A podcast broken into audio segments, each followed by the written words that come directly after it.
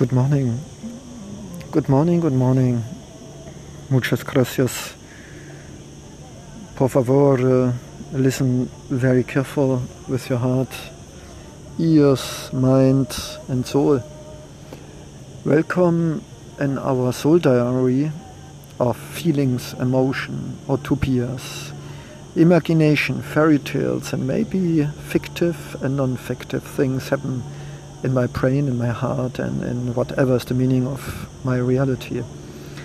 Now, Leonardo on the way, you know, I'm in Spain, Sevilla, since two weeks, and this is a time where you split it in your feelings. The first week it's nice and exciting and amazing. The second week is slightly boring and uh, what's going on? It's nothing to see anymore. And now I start in my third week and I think I can change it from exciting, now it's sports, in the third week of there's something more I can imagine and I can see in sightseeing tours. I spoke with a lot of beautiful Spanish guys, they are living here. And so I think I get an imagination there is a hidden Sevilla, not visible for normal tourists, and I'm more curious to show behind the scene. My travel was or is really nice, you know. I'm privileged. I have a healthy, healthy body. I have a beautiful spirit, uh, lightful soul, and a lot of utopias and imagination for this world. I take it within my heart like a seed and looking for a garden of life, a place on the world where I can seed and plant my utopias of a new kind of university, new kind of teaching and learning, a new kind of live together in communities, an eco-village, new kind of spirituality and belief and be creative and collaborate in a heartful, empathic and emotional way together take time, forgiveness, love, and give yourself and other people enough space and enough clothes. Yes, it's a challenge to give yourself and other people space. It's a dynamic process like a wave.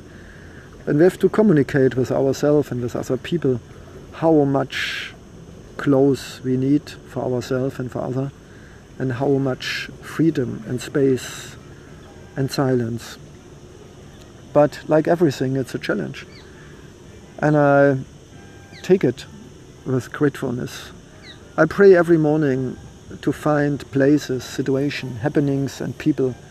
They can support me, give me a smile, advice, some life experience. And I have to learn every day again to be more a good listener, to be more take timer, to be more patient with myself and other people. I can pray a lot, but you know, sometimes it's not the right place, not the right time, and so I have to appreciate times in so called loneliness. But I'm never lonely, you know. I sit here on the river, see the animals and the insects, the ants and the reflection on the river and the tree and the leaves and the dark green and the sunbeams between the leaves above my head.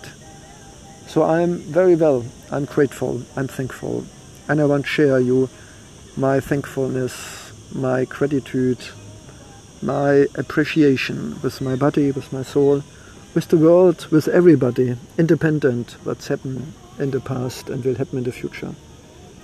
Thank you so much, and I cross the finger for you and me and us that we have a lot of encounters and awareness with ourselves, our dreams, and a lot of beautiful places and people around us.